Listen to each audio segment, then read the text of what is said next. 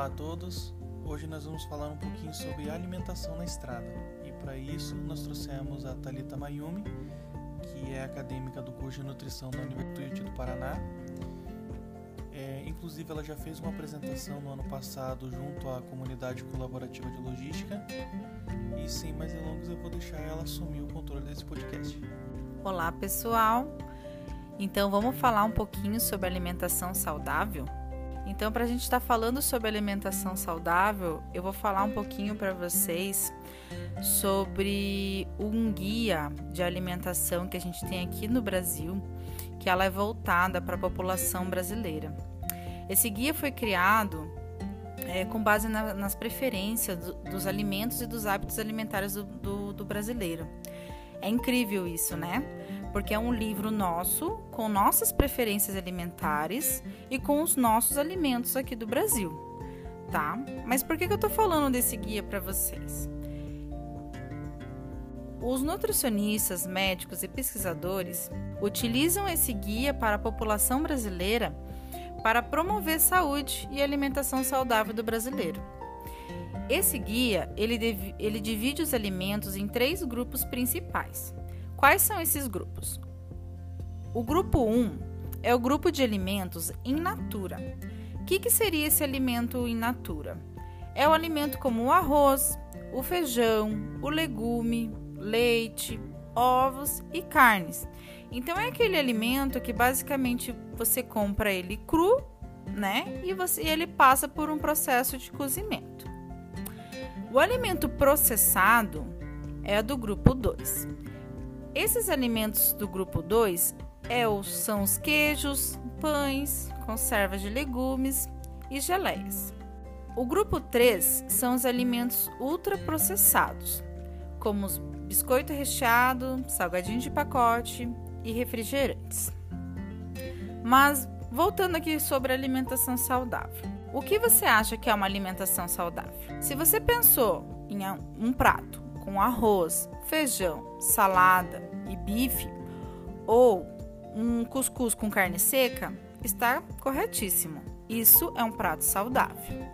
A gente sabe que a atividade profissional de motorista muitas vezes impede vocês de ter um tempo ou um horário para principais refeições.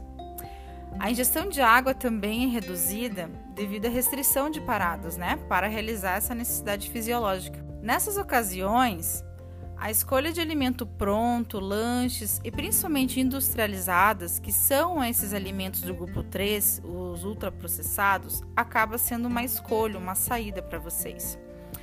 Mas é importante que você se alimente a cada 200 é, quilômetros dirigidos ou a cada 3 horas trabalhada. Pensando nisso, eu vim trazer algumas orientações para ajudar você a escolher se alimentar melhor ou de uma forma mais saudável, tá? Então, a primeira dica que eu dou é use e abuse da sua caixa de cozinha. Eu sei que nem todos os motoristas têm ou possuem a sua caixa de cozinha, mas quem tem, utilize-a, tá? Faça suas próprias refeições. Isso é relaxante, tira esse foco do estresse da estrada, do carregamento ou da descarga muitas vezes une vocês, né? Então chama um colega, um colega tem, tem isso, um colega tem aquilo, né? E vocês se juntam para fazer uma, uma preparação super gostosa e super nutritiva, tá? Quando for fazer a, a, a comprinha de vocês, priorize a compra de alimentos in natura, daquele do grupo 1 que eu passei para vocês, como frutas, verduras, legumes e carnes frescas, tá? Para biscoito, pães e bolo, prefiro os integrais. Evite o consumo de alimentos ultraprocessados, que são daquele do grupo 3, tá? Que é o macarrão instantâneo, embutidos também, como bacon e calabresa. Esses alimentos do grupo 3, ele contém uma grande quantidade de sal e aditivos, que não são nada saudáveis. Evite também o consumo de bebidas açucaradas, como refrigerantes, suco de caixinhas ou de pacotinhos. Para compra de lanche pronto, prefira alimentos assados ou grelhados, tá? Eles são menos gordurosos. E lembre-se, eu falo em evitar. Se não tem outra opção ou se está com vontade, como que estiver disponível ou que deseja, mas com moderação. Beba água sempre que puder. Se manter hidratado é fundamental para vocês, tá?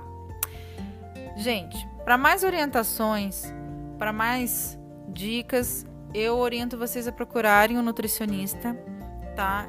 Especificando a dificuldade que vocês têm na estrada. Eles vão te ajudar com mais dicas, com algumas receitas mais práticas, opções de congelamento, opções de refeições saudáveis, prática. Eu acho que é isso. Eu falei de uma forma bem breve, bem resumida para vocês, tá? Mas essas são minhas diquinhas que fiz pensando na rotina de vocês, que eu sei que é estressante, que eu sei que é puxado. Espero que tenham gostado. Aproveitando que a gente está com a Thalita aqui, é interessante ele estar tá buscando esse, essa ajuda, esse apoio com o psicólogo, é, esse apoio com o nutricionista, porque se trata da saúde e do bem-estar. Não só do motorista, mas isso acaba refletindo nas relações que ele tem com a família, né, no, no tempo que ele passa com a família, na qualidade de vida dele. Então, pessoal, é importante focar na saúde, não ter vergonha de pedir ajuda. Então, um abraço a todos e fiquem bem.